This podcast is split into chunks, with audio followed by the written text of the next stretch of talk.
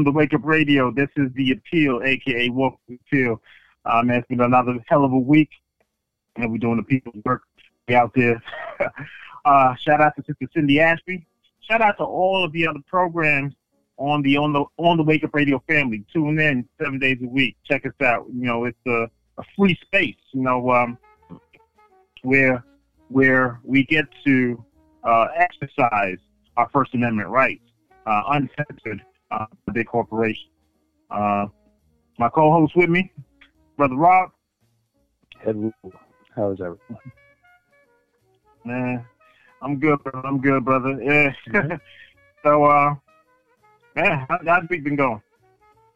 Uh, not too bad. Had a good therapy meetup today. Uh, bones are healing. bones are healing. Bones are healing. That's right. That's right. We need you back out in these streets, man. You've been missed. Oh, thank you. um, yeah, so we have a, a, pretty good lineup for you today. Uh, we're going to be discussing. Let me pull it up here.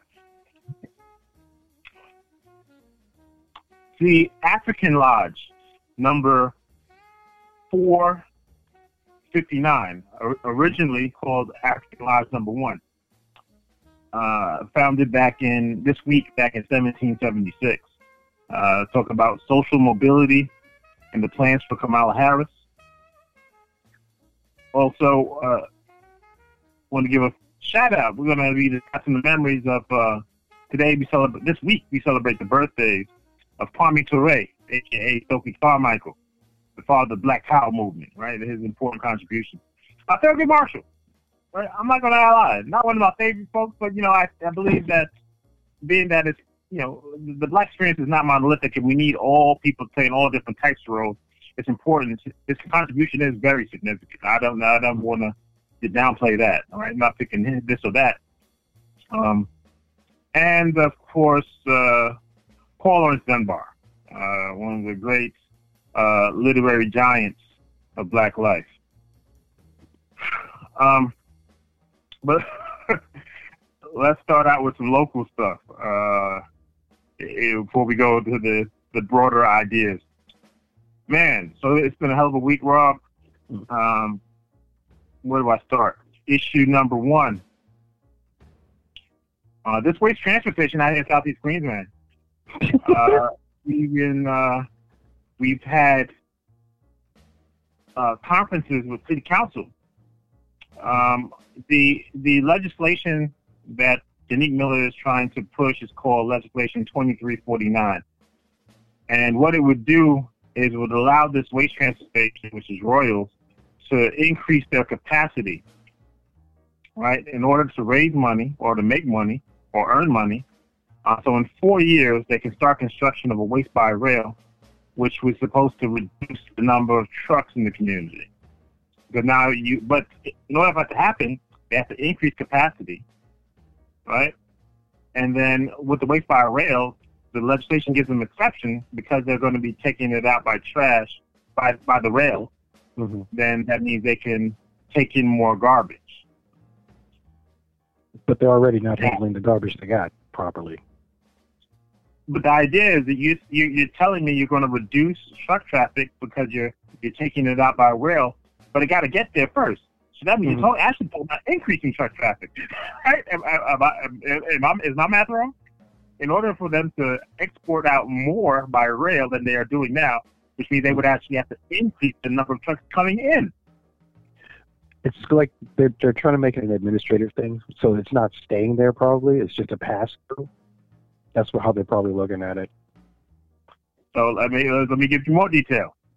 Um, one, uh, like most projects, right, that you've worked on, I've worked on, Cecilia, I know you've worked on. Um, you you if you have a four year project, you got to check in every three four months to make sure that you're meeting certain goals along the line. Not so with this project. They have four years clear free. We don't know what they've done. If year four we come we, we pop up on them, the city, and find out did you get it done? and if not, then we make a decision from there. But in the meantime, you've already increased the capacity.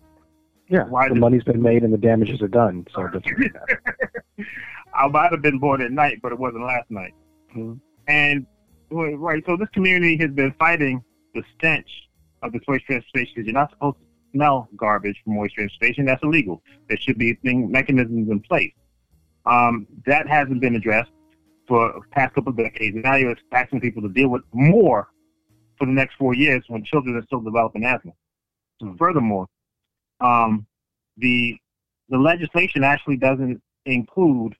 So the the the bamboozle is this: we want them to cover the facilities, right? So it's less impactful on the environment. They're talking about waste by rail. Now we're supposed to assume that in them getting waste by rail, they cover the facilities.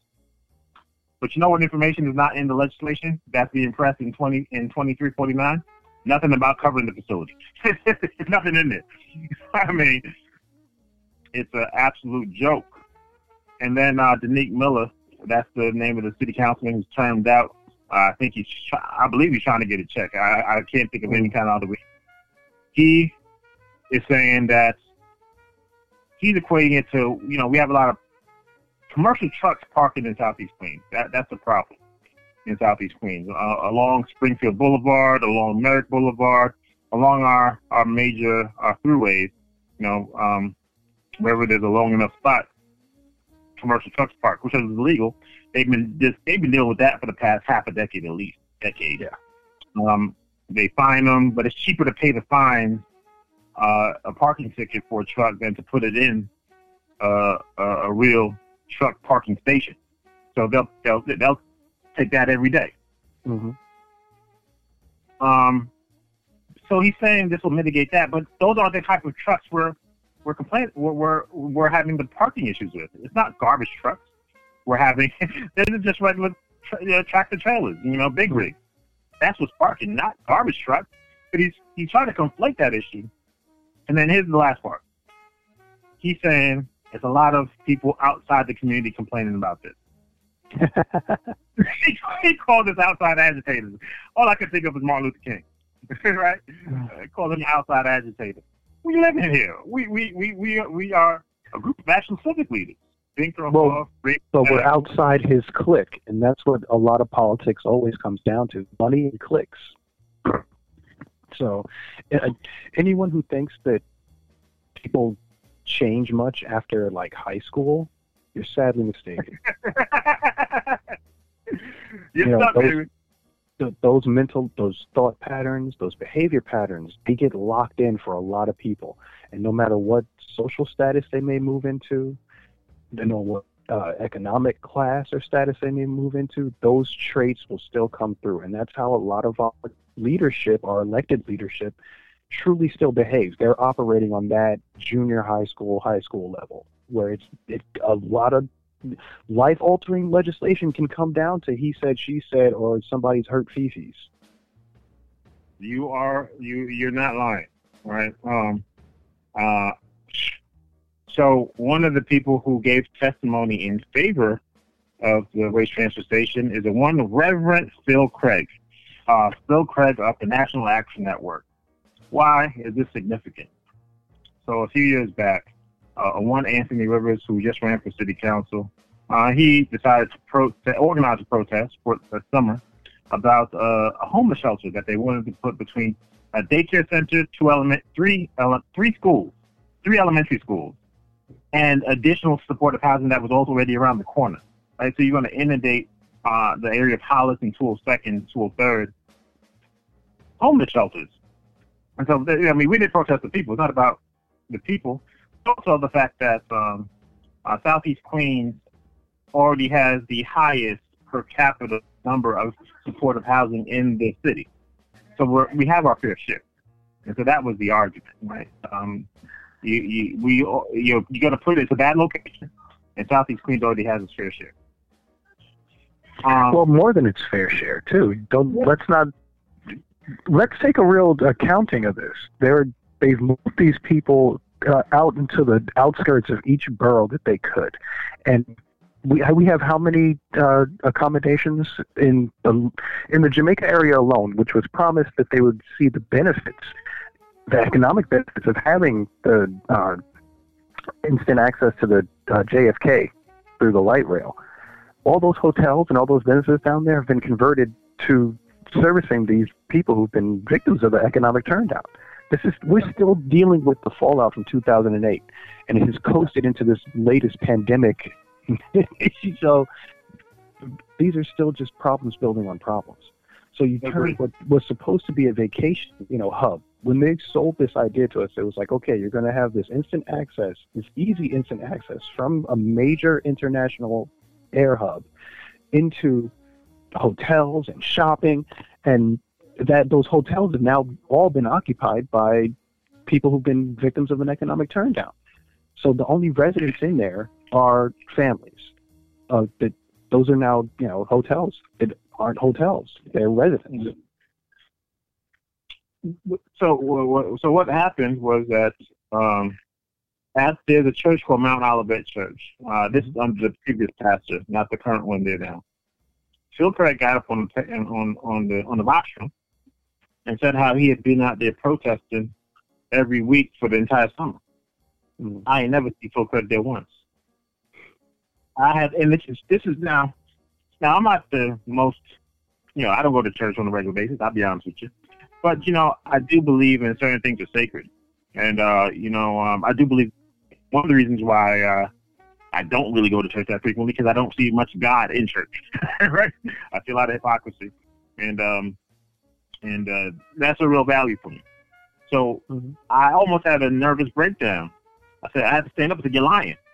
Mm-hmm. In church, mm-hmm. right? No, I, I feel lying. Going to hell.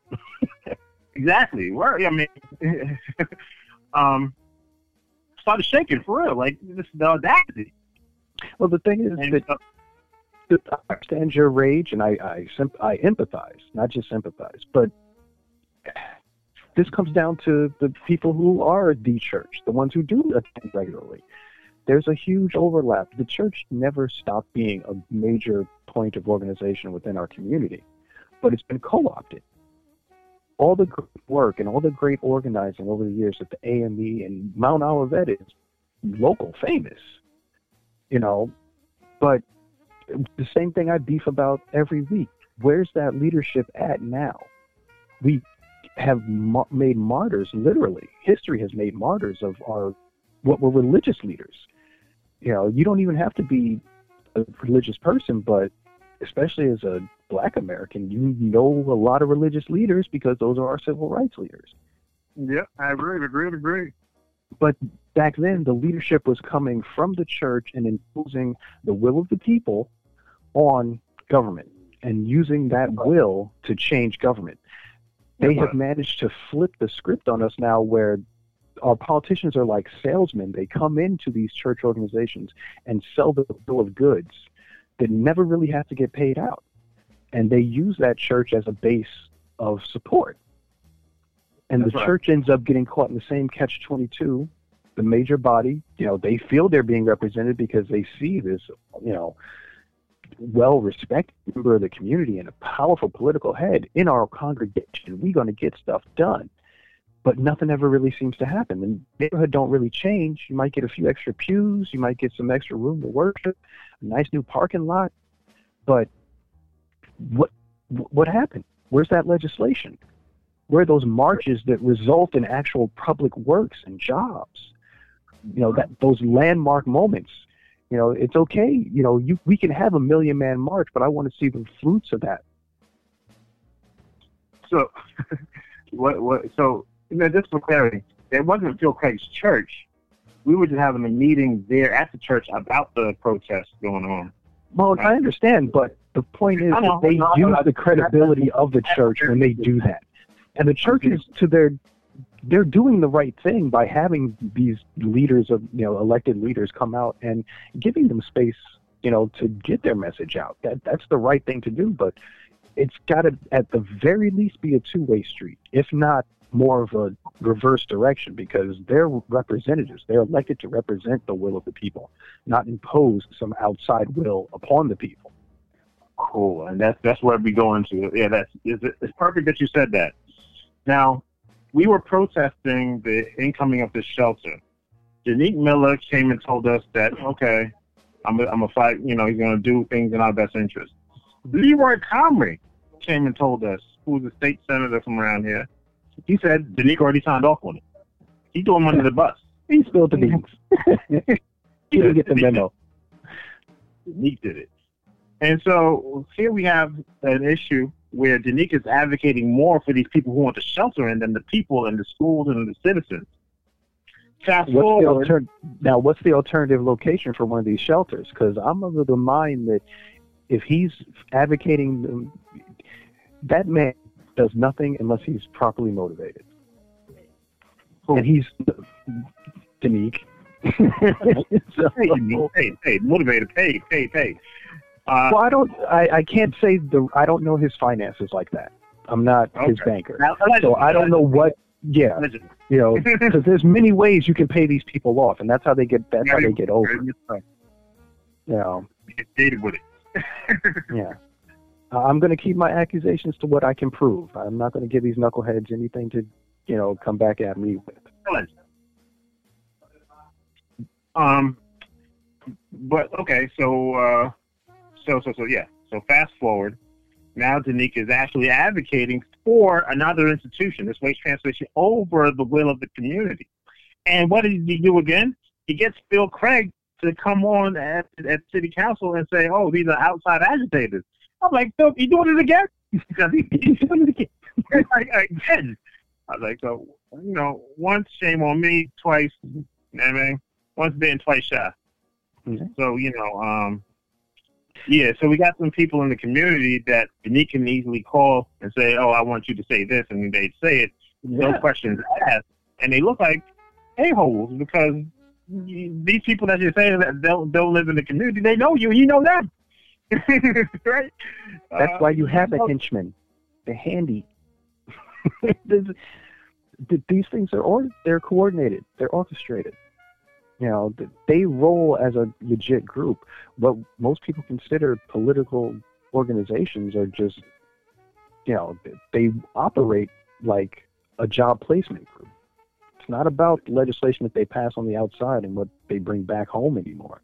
It's about securing power and position for their in clique. And you got to break that. Part of our mission is to actually break that mental picture that people hold so that they can look at these situations for themselves. Because that's the first step. Once people start analyzing these problems for themselves, they'll they'll come to the same conclusions. They'll see it. It's right there. They don't hide their actions. so again, there's a so it's residential area. There's a public park with tennis courts and a football field right across the street from a waste transfer station. As I said, you can smell the stench from three, four, five blocks away. Um, one of the people who also gave testimony to say that they were in favor of this plan, I, you know, and you know, I'm convinced they may not even know. They know what someone tells them. Mhm. They actually haven't read it themselves like we've read it ourselves, right? And they may they may actually been bamboozled. But one of the sisters, her name is Camille Morgan. She testified that she wanted in favor of it because she has a good working relationship. So she's head of the Jamaica Jamaica Bulldogs, which is a PV football team who plays out of that Liberty Park area. If you ever go over there, there's like these container facilities, like almost like a yeah, like a train container, right? That's been converted to like an equipment locker.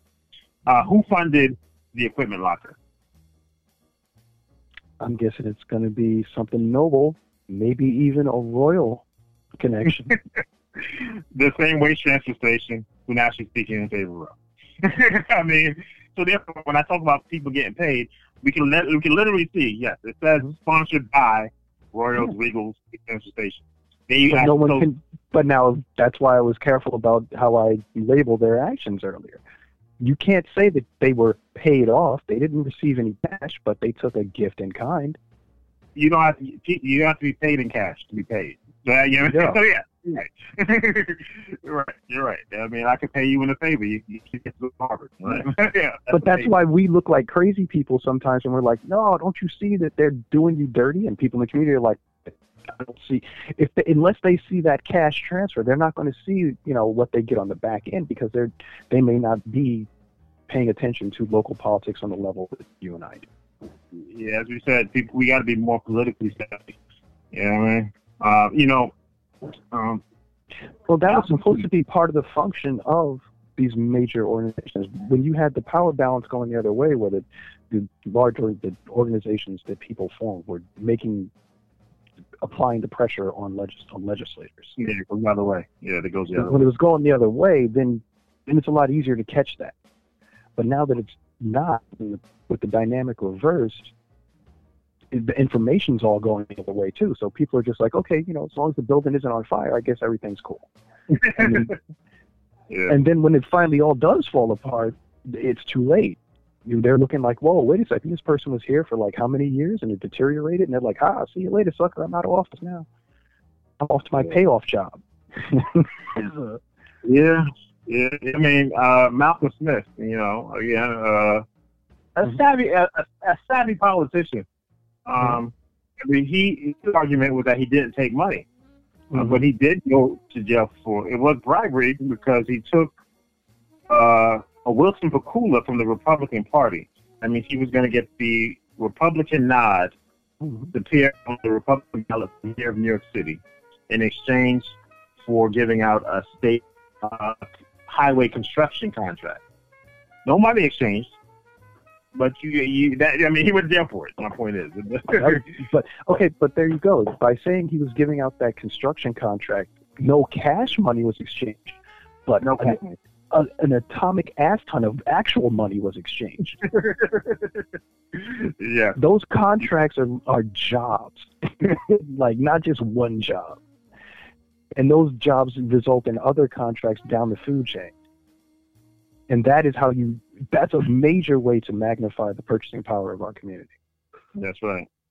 If we use it properly, if we use it with, uh, uh, yeah, we use it appropriately. Yeah. Um.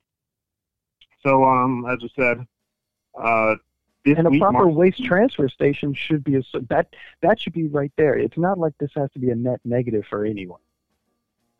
That should be the focus. You know what? That's an opportunity right there. We do need to clean up the area. You should not be smelling a waste tra- a, garbage dump.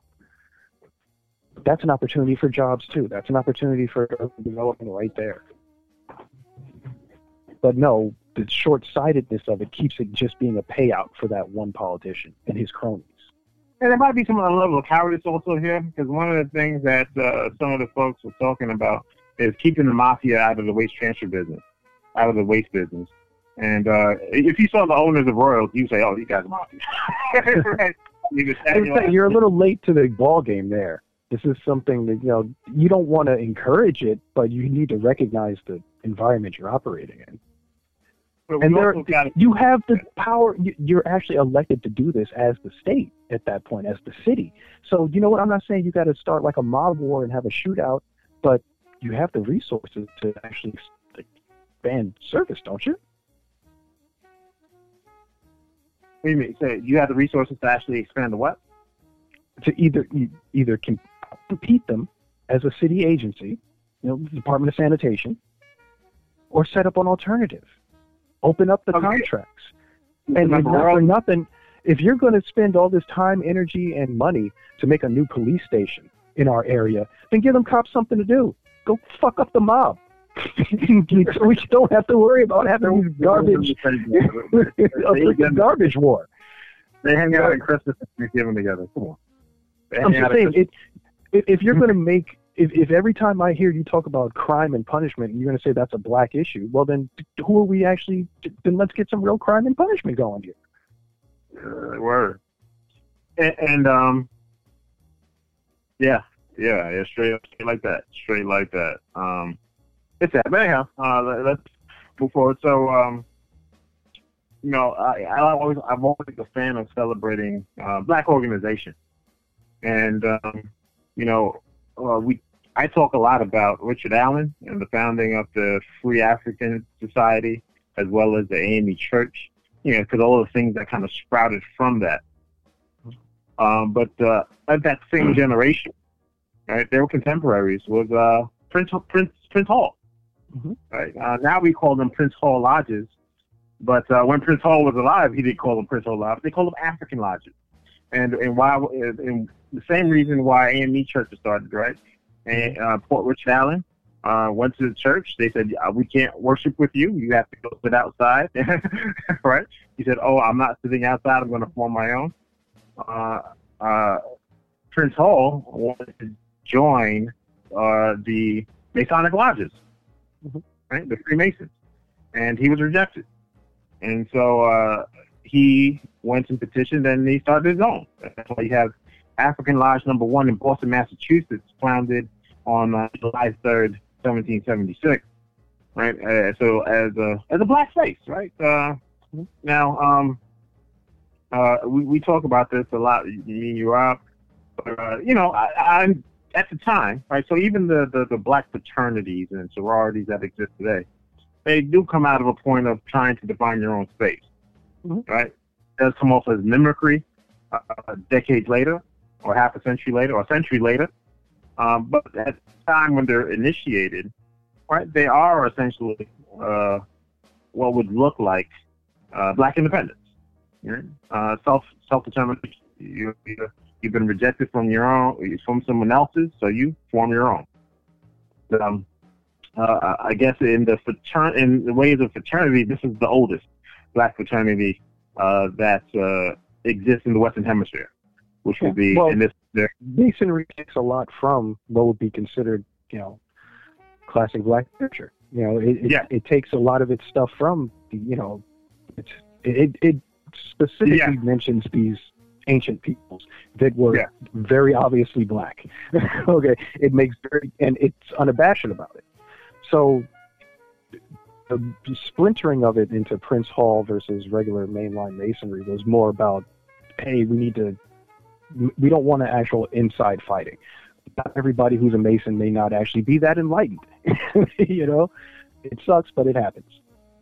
So them splintering like that, you know, they the organization said, "Hey, look, they're not that advanced yet. We're going to give you your own. So go ahead and we recognize it." and then, you know, in modern days, it's basically the same thing, but they still keep the separation because there are people who just, you know, there's a black area. There's a Prince Hall Lodge there. You don't have to change it. They're Prince Hall Lodge. yeah, that's how you get to where you are today. The environment. And I always thought that was real interesting, right? You got a bunch of white folks studying Africa, and the Africans try to join. they can't, so they start doing something that essentially mimics the white folks who's mimicking Africans. It's, Yeah. it's very cyclical. because they were making well that's the thing it sucks it really does there's no good way around it but it's you have to educate you you got to work with the tools you got yeah, you know I mean, I mean the the Washington Monument, folks. That's an African. That's an African obelisk, right? That's that's destruction, right? I mean, yeah, our culture our african culture does permeate you know through the Great Pyramid is, is depicted on our currency. hmm for a very specific reason the eye of god is just a, a continuation of the eye of ra You know what they do? Seeing. It's the same thing. It's just symbolism. It's made so it does trickle down and across cultures. So I don't have to be able to speak English or nothing, but I can see that symbol and understand it the same way that someone who speaks another language does. And that way Well, we can communicate. Well, what they That's the do, whole idea of fraternity. they take Egypt and try to make sure it's out of Africa. And they treat they treat Egypt like it's something separate, like it's on a different continent. It was its own place.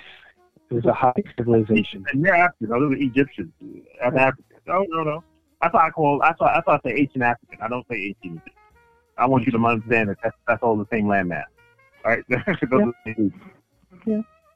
But um, And it wasn't all in the same spot either. I mean, like when we look at modern Egypt today, you know, the kingdom changed. You had a northern kingdom, you had southern kingdoms, you had influence from the west, during part of Africa as well. So this is something that was dynamic and changed over time.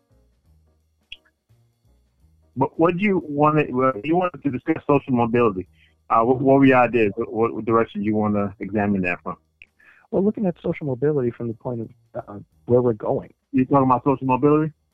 yeah, it ties into the social mobility part of it ties into what we were just discussing actually, um, and what we were discussing last week too, with the role of these major organizations in how ethnic groups move forward in the United States and how traditionally they move forward. How an, an organization like A, uh, AIPAC can have such an influence on American politics in favor of not only a minority group, a minority religious group, and a foreign interest. And everybody's cool with it because that's the way our system works. But here Yep. you have domestic groups who have to fight tooth and nail to get the same kind of airtime for our issues, the same kind of widespread cultural recognition for our issues.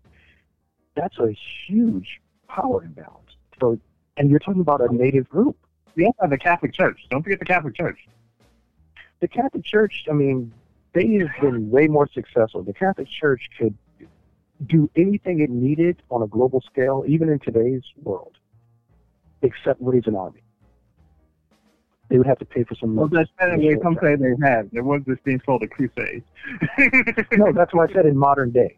That, that's Oh, the one power. That's the one power that the church gave up to become a modern organization. They Well, kept they their land. They kept their money. They kept their legal. you don't need no gun.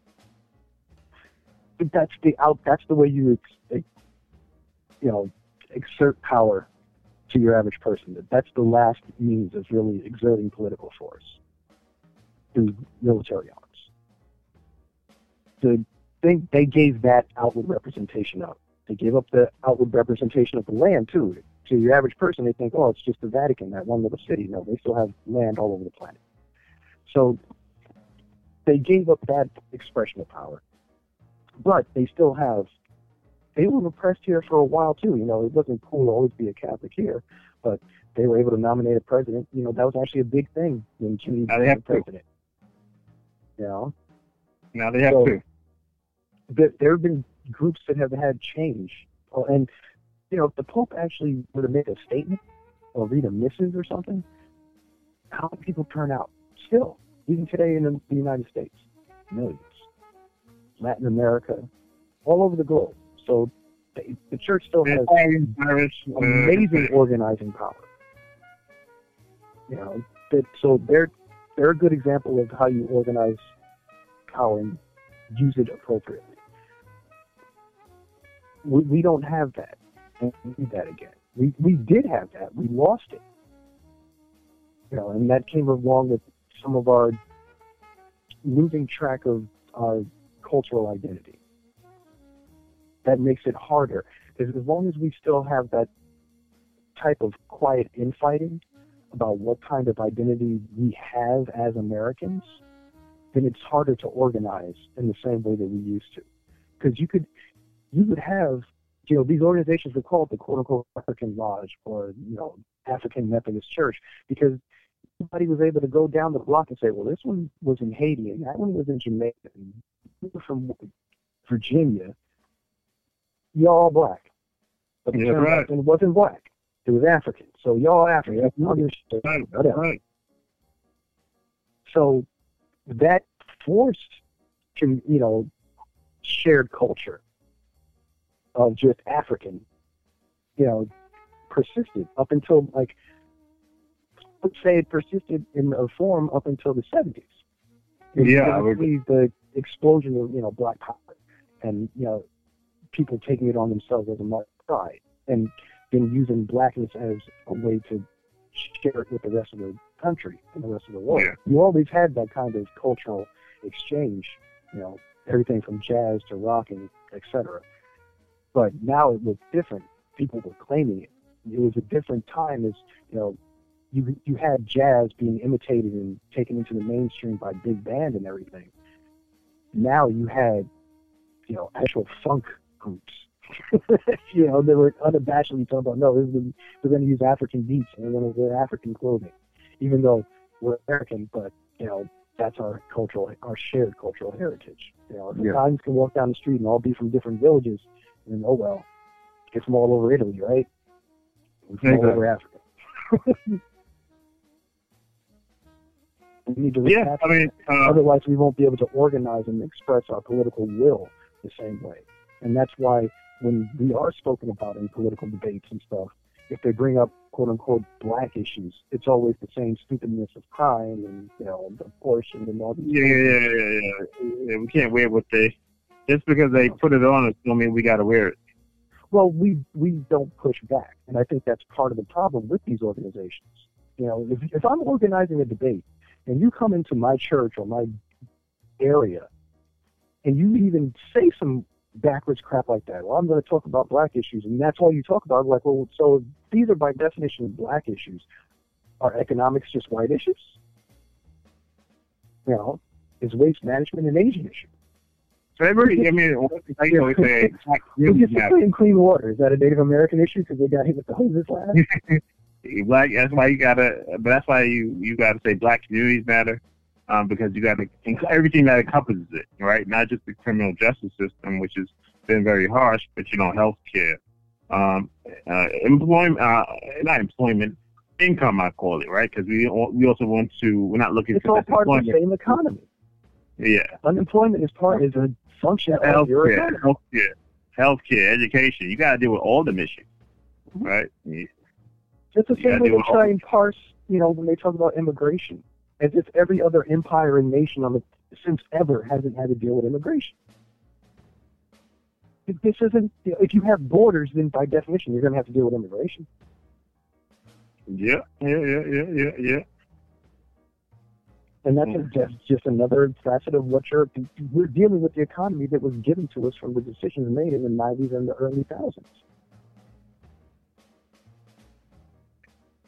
Yeah, I mean, um, just because the new administration took over, just because Trump's out of office, look at our policies. Our policies haven't fund, haven't fundamentally changed. That's part of the problem with the current administration. That's also part of what I want to talk about as far as expressing our will. As a group, we need to get these organizations back on track. These are our organizations. We got to get them focused again. yeah, yeah. Um, uh, you know, um, we we were still debating like you know how much organizations should or shouldn't work together, but uh, we do need more of them. I think we both agree on that. And and So I, that, even. I, I took to heart what we spoke about before yesterday. Yeah. Well, not yesterday, but uh, uh, Last uh, last session even. You know, it, and it's not a. And I often do get focused because I, I got that, you know, military brain. I, I I wanted. I need at least a starting plan. I can have alternate plans that develop as the situation changes, but I, I want to at least have that goal. You know, so I know that we're all on the same briefing page. We don't flippers in the morning, huh? you don't freestyle. No, you you have to improvise. You have to be able to improvise. But if you don't start out with at least a framework, then everybody's pulling in different directions, and you're going to get somewhere. Someone's going to get somewhere, but nobody's going to be able to make any real gains off of that. Your isolated idea or your isolated group may make see serious gains, and that's great. But then where does that leave everyone else? And then what what are going to be the trail-on effects effects of that? You may push through on your front and see great success. But then you may have left your flank open, and then who gets wiped out? Well, you didn't realize that because you didn't have we the do have plan. find we do have to find things that groups can agree on, right? Definitely. And that's that's Yeah. what I mean by having that kind of focus. When when legislation was going the other way, when you had a group of aggrieved Africans putting legislation forward through the people that they managed to get elected because they did organize from the ground up, you had progress. They weren't all I'm sure they you know, I've watched the meetings that Kwame Ture put on. So I've seen these community groups and how they argued, and you had you had the same people who would almost bring up the same points that we get in our meetings today, and you get the same conversations going down those same you know rabbit holes. So I, I see I'm learning how to at least deal with it better from those examples. But they they still came out away with an idea of what those community those community meetings weren't even about him putting forward his idea. It was about getting the people to get those ideas out and get their frustrations out so they could see, well, what are we all really beefing about? What do we really actually need? And that's the kind of focus that's missing. That's the kind of focus that our groups that are supposedly lobbying for us and representing us aren't doing. You know, when AIPAC puts forward legislation, AIPAC writes that legislation and hands it to the representatives and says, here, this is what That's you're going to push. That's how you do it. We, on the other hand, are waiting for them to come back into our communities with the legislation somebody else wrote and said, hey, this is what I got you. You didn't get me a shit. I didn't even want that. You didn't even Well, get it. well, well, I'll that there is This is what a, you were given. there is a, a push. We do, we are, do have groups who do write legislation and, and try to push it that way. Not enough, but we not do enough have. and not effective because they're not a, because we don't have that kind of united front where we will where we can mobilize the media. If if AIPAC wants some legislation put forward, no matter how sideways it may be, I'm not sure you can mobilize. somebody the media. pushes back. Oh, you can't I will, mobilize. I will give you a I will give you a perfect example. Two years ago, you had young representatives who wanted to move up in the Democratic ranks, like that young idiotic Kennedy clown. They were pushing legislation that would uh, could easily be framed as taking away an American's right to protest by going against the uh, BDS movement. They were saying businesses could not contract with anybody who supports the BDS movement because it was quote unquote anti-Semitic. Well, it's not anti-Semitic. You can decide as a business what you want to do with your funds. And every American has the right to protest. But they still took that up. And they still ran with it in all the media networks that it was anti-Semitic. Why? Not because it was, but because someone wrote it for them like that. And they ran with it. That is mobilizing the media on your behalf without a thought. We don't have that.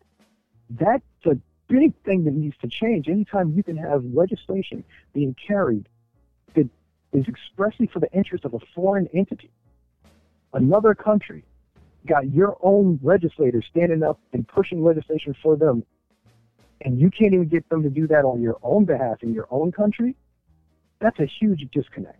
Well, that's And kind of that what shows you where the power is lacking. And that Well, we need to correct. Daneek is advocating for a waste transfer station. Those three guys don't live around here. He's advocating for them against our interests. So that's Right. These are uh, micro, that's a microcosm example of what I'm talking about. Yeah. It, it's got the same root cause. It's got this, it, and it has the same way to treat it. We have to treat it the same way. Like it, it's, it's the same outside influence. And has the same corrupting influence on the way politics are done and whose interests they're done. And uh, what do you want? Uh, so what do you want to discuss around Kamala Harris? What, what was the angle there? if Joe Biden gets a bad cold or falls down the stairs again, she will be the first female president of any type of ethnicity other than Euro American. But she will definitely be the first female president, most likely. If by some chance Joe Biden makes it all four years, because let's face it, the presidency is hard on even young people. Know, those first four years take it out of everybody. Where would that put all of us? You're talking about a candidate who got like zero votes in the primary.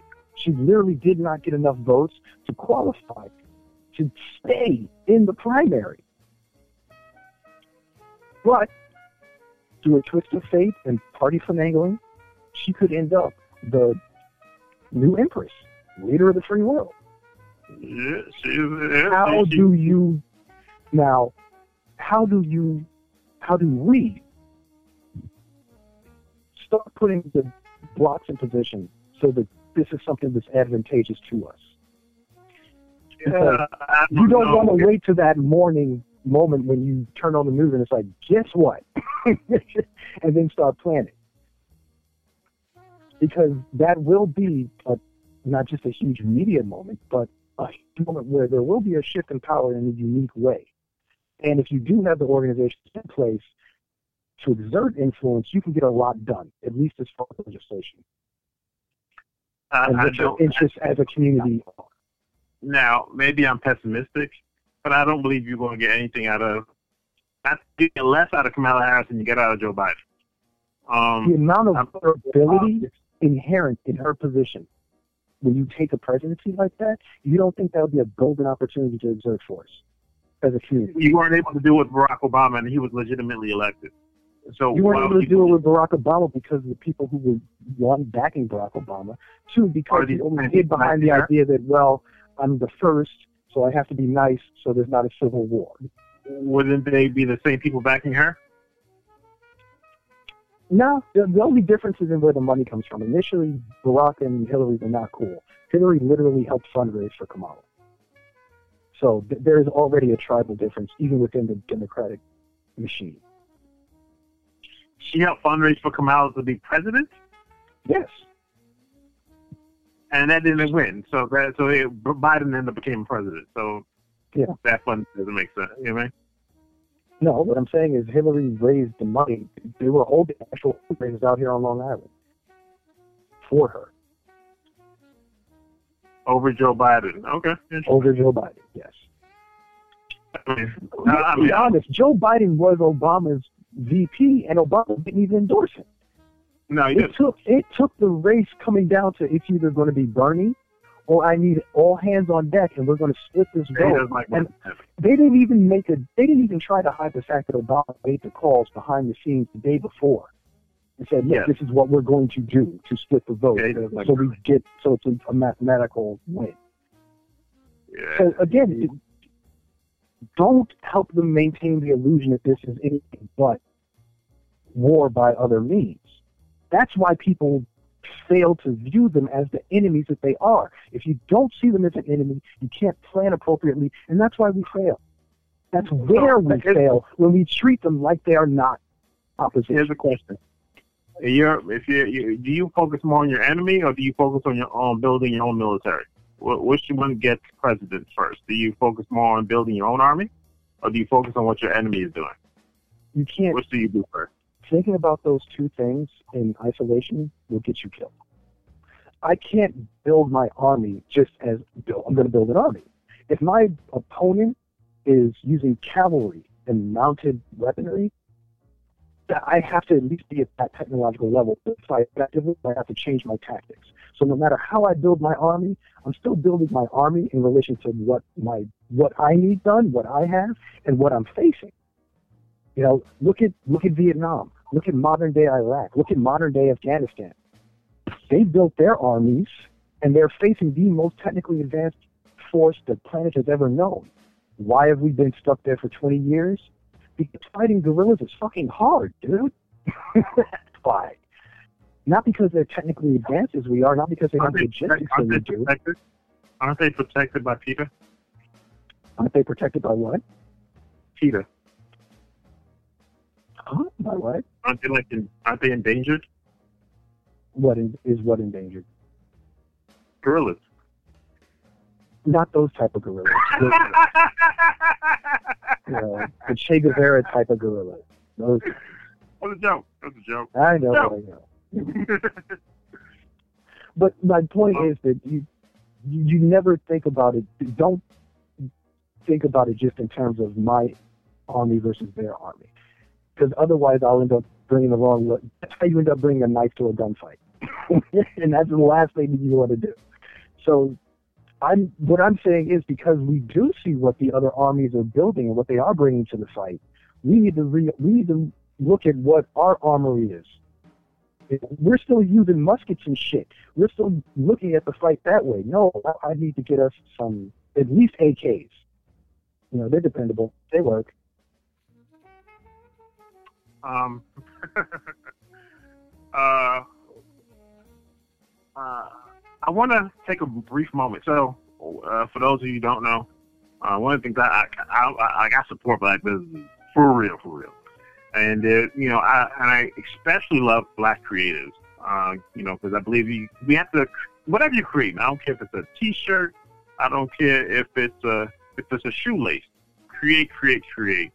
Um, and sometimes I learn a lot from some of the, the more uh, really conscious creators out there. Um, one of the ones that really caught my eye today, like earlier, uh, earlier this week, uh, was uh, Patta. So Patta is a, a, brand out of the Netherlands, started from by these two brothers um, who were like sneakerheads, and they got their own brand off the ground. Um, uh, let me tell you, uh, blanking on their names, uh, but it's Patta, P-A-T-T-A. Uh, again, based out of the Netherlands. Uh, two two brothers. Uh, let me see. What are their names? Uh, anyway, um, yeah, uh, Edson Sabajo. Right? Yeah, they were sneakerheads who you know started doing collabos, and then they started making clothes, and so they recently put out a T-shirt, and this is interesting because I, you know, and I, you know, it had this big image on it, like a face, and it's the image of a guy by the name of Anton de Kom. Uh, his full name is uh, Cornelius uh, Gerard Anton de Kom. He's from Suriname, right? Mm-hmm. The continent. And uh, as I'm reading about him, so he was a resistance fighter during World War II against the Nazis. And of course, he was also an, anti-colonialist author. Right? So I, I thought this was interesting, right? That he actually he died in a concentration camp.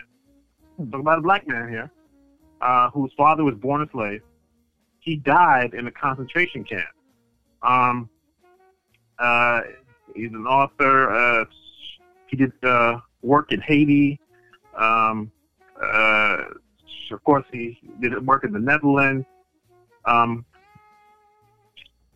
and then during World War II, he joined the resistance to oppose the Nazis, was caught and sent to a concentration camp uh, where he died.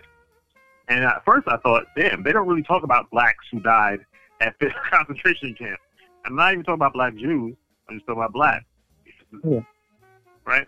Uh, and, you know, I'm always, you know, figures like this in history always amazing. I think he's known uh, for his famous writing is We Slaves in Suriname. Right? Again, um, he was an anti-colonialist, you know, you know, so fighting racism essentially, uh, and, and, and the European or white control of black bodies. Uh, so, uh, so if you ever get a chance, uh, check out Anton de Kom. Um, uh, yeah, it's one of those figures that we should know, right? the, the black struggle is universal, and um, it's, uh, it's, it's interesting these different type of fights in the different places where we end up. Um, he was buried in the mass grave. Uh, they found his body and they uh, reburied him in the Netherlands. Uh, so I thought that was interesting. Um, also, in that same light, uh, I said earlier at the beginning of the show that this week is uh, the birthday of uh, Kwame Ture, born Stokely Carmichael, father of the Black Power movement. Right, he's the first person to really coin the term in the real sense. Uh, many of us think about the Black Panther Party, and you see that panther. The Black Panther Party was not the first organization to use that panther. It was Stokely Carmichael. They borrowed it from him. Uh, he used that Black Panther when organizing in um, in, in Mississippi. Uh, uh, you know, um, you know, I should remember these things. Um, uh, Lowndes County, Lowndes County, uh, Mississippi, registering folks to vote. Right, not like today. Right, back then in Mississippi, that gets you killed. So you know, you put it as a college student. Yeah. You see? Rob. Yes, I do. Yeah, so as a college student, he was organizing in Mississippi, mm-hmm. and uh, so the the white Democratic Party at the time, their symbol was the white rooster, so they came up with this Black Panther to represent their party, and then um, the some folks in Oakland, uh, here, here, Bobby Seale, and Huey Newton saw this, and that's when they borrowed the symbol of the the Black Panther the name of their organization. But so Stokely Carmichael was really at the forefront of um, uh, Pan Africanism and uh, the Black Power movement. Um, he's the first one who, who said that uh, one of the mistakes, uh, who, and he's somebody who King took under his wing. So this is not somebody who's criticizing uh, uh, the nonviolence resistance. He was actually someone who was nurtured by Martin Luther King. Mhm. um, and uh, who said that the problem with America and why nonviolent resistance didn't work is because in order for that to work, nonviolent resistance, your opponent had to have a conscience, and he felt that America had none. That's the same argument I make all the time. you? America has no conscience. Um, Because you're not even Uh, fighting an individual. That's that's I think the key realization that is lacking in a lot of arguments. You're not fighting an individual when you're fighting you're fighting a system. It's, it's the same thing with the reparations uh, point. You know, the easiest way to get anyone to disagree with reparations is to talk about it as a monetary thing. Because the first reaction Yeah. is, I, I wasn't a racist. I didn't have any slaves. Why am I paying for it? This isn't Yeah. about you, bro. This is about the entity that and these organizations and these institutions that benefited from it. This literally will not come out of your pocket. Even as it's not even a tax issue. This has nothing to do with you personally. you know? But that's how they get us. That's how they get the public to cut its own throat. It, it's the crab in the bucket scenario. And that's how they that's how they manage the mob. The United States as a whole, as an empire, is completely unmanageable unless you get us to screw ourselves over so you don't have to pay attention. Yeah, because even even uh, not to get off too, too far off topic, but even when we talk about the law, right? Money money is not the only remedy for an injustice.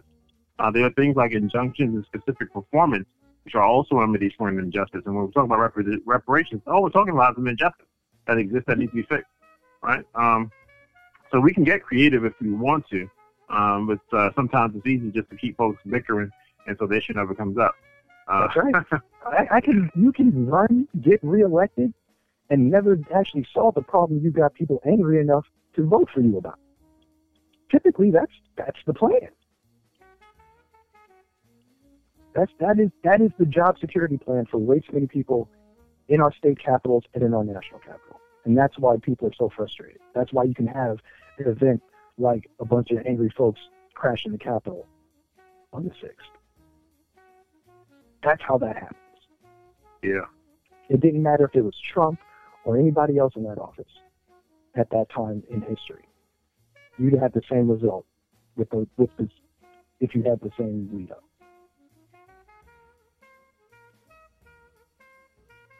Yeah, you're right. You are right. Um, um, what else? Uh, we're wrapping. We're coming around the bend here. Um, I apologize. I think I did misspell misspell uh, Paul Lawrence Dunbar's name. I think I put a W instead of a U. I apologize. Forgive me. I did misspell uh, Paul Lawrence Dunbar's name. Um, but again, also, you know, take a look at his poetry. You know, I'm not a huge poetry guy. I'll be honest with you. Yeah. I'm not even a fiction type of guy. I really read a lot of. I read. I, I read. I focus on history or, or you know biographies. Um, but it's important. I'm not. I'm not diminishing them. They're important, and I celebrate them.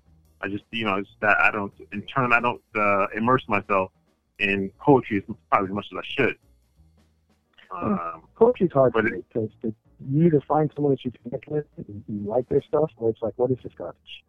And it's like that with most people. You love it or hate it. But once you do find one you like, that you're a fan. Yeah. So, you got any uh, closing thoughts uh, for the brothers and sisters before we we uh, we shove off into the sunset, Uh, Brother Rob? summer's coming up. I know things have been crazy, but uh, I'm no doctor, but stay safe out there. There are new variants popping up all over the place, and we're not out the woods yet. So wash your hands. Straight up. Um, I'm gonna leave with a quote from Paul Lawrence Dunbar. Uh, hope is tenacious. It goes on living and working when science has dealt it what should be its death blow. Keep on struggling. All my Africans, Africanettes, and those of you who are African adjacent, uh, this has been on the Wake Up Radio. Fat shout out to all the other programs here on the on the Wake, on the Wake Up Radio family. Of course, Sister Cindy Ashby, the hardest working woman in showbiz. Uh, my brother Rob, Uh, until next time,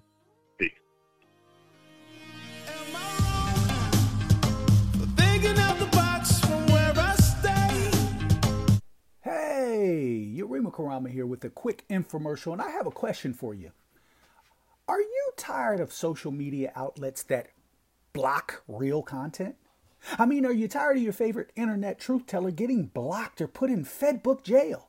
Tired of making a comment and the algorithm quickly deems your comment to be offensive and takes it down?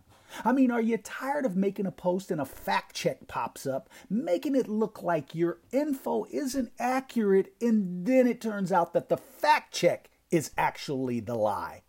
Are you tired of seeing white people get by with racist commentary or posts and they never get blocked, but unapologetically black truth tellers are always having their videos taken down?